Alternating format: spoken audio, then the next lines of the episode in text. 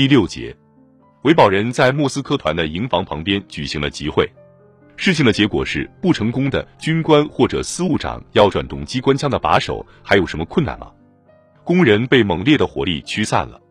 在后备团营房旁边，工人也做了同样的尝试，那里也出现了同样的情景：几个军官手提机枪出现在工人与士兵中间。工人的领头人要发狂了，他们到处寻找武器，并且要求党予以提供。可他们得到的回答是：武器在士兵手中，你们去他们那里拿吧。这个他们自己当然也知道，可是怎么去拿呢？今天会不会马上出事呢？斗争的临界点于是一步步逼近了，要么是机枪消灭起义，要么是起义夺取机枪。施里亚普尼科夫是当时布尔什维克彼得格勒中心的主要人物，他在自己的回忆录当中讲述了他是如何拒绝工人提出的武器，哪怕是左轮手枪要求的，同时他又派人到兵营去弄武器。他认为这样可以避免工人与士兵之间发生流血冲突。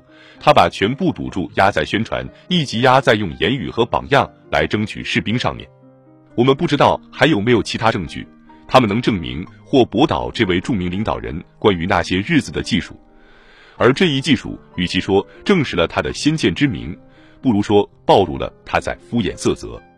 老实承认领导人那里没有武器，不是更好吗？每一场革命在一定阶段的命运取决于军队情绪的转变，这一点不用怀疑。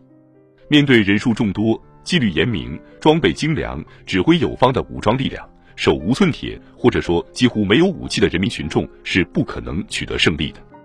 然而，每一次深刻的全国性危机不可能不在这种或那种程度上影响到军队。如此一来，与真正人民革命的条件一起预备好的就是胜利的可能性。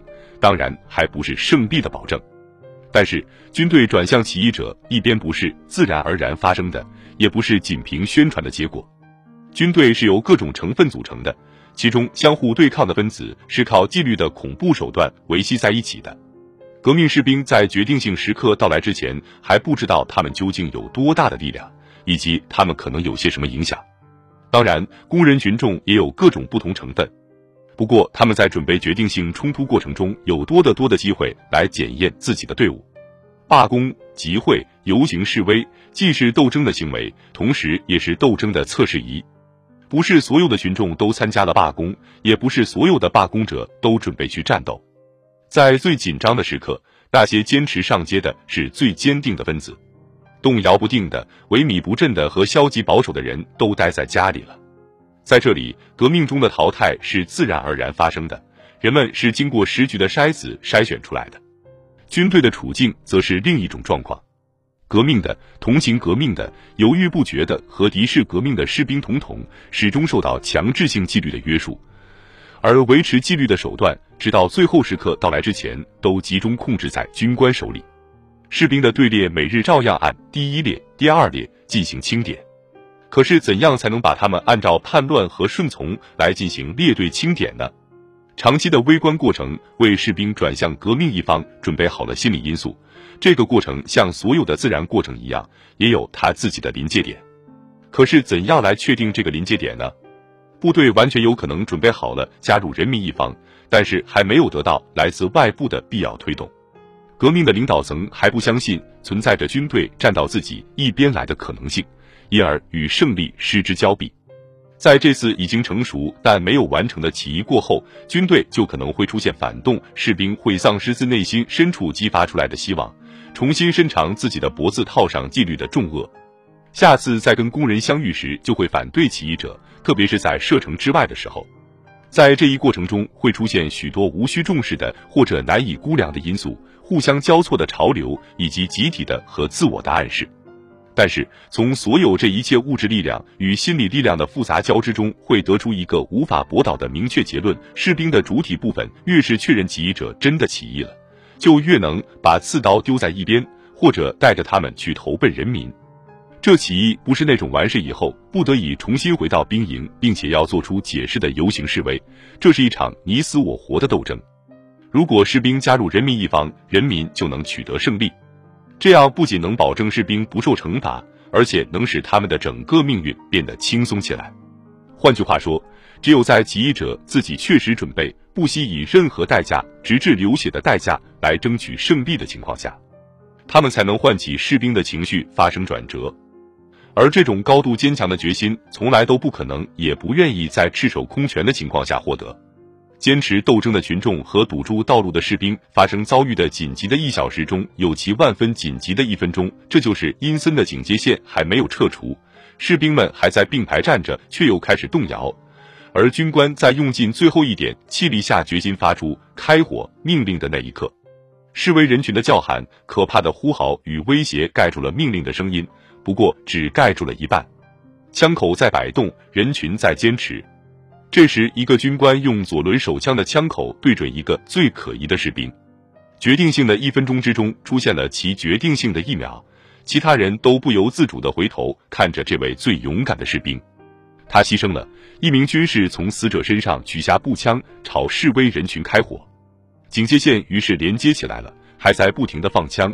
示威者被赶进了胡同和院落。可是，从一九零五年以来，也出现过若干次例外。在最紧急的那一瞬间，当军官准备扣动扳机的时候，人群中有人开枪警告他。原来那里面也有自己的卡尤罗夫和丘古林。这不仅决定了街头冲突的命运，而且决定了那一整天甚至整个起义的命运。施利亚普尼科夫给自己提出了这样的任务：保护工人，以免他们跟军队发生敌对冲突。因此，不把枪支交到起义者手里，这个任务总的来说没有得到执行。在事情发展到跟军队发生冲突之前，跟警察已经发生过很多次较小的冲突。街头斗争是从解除令人痛恨的法老的武装开始的，他们的左轮手枪落到了起义者手中。相对敌人的步枪、机枪与大炮而言，它本身是火力很弱的，而且几乎是玩具一样的武器。可是那些火力强大的武器真的就掌握在敌人手中吗？为了检验这一点，工人们提出了要获得武器的要求。问题在心理学的范围内正在得到解决。然而起义期间，心理过程与物质过程是不可分割的。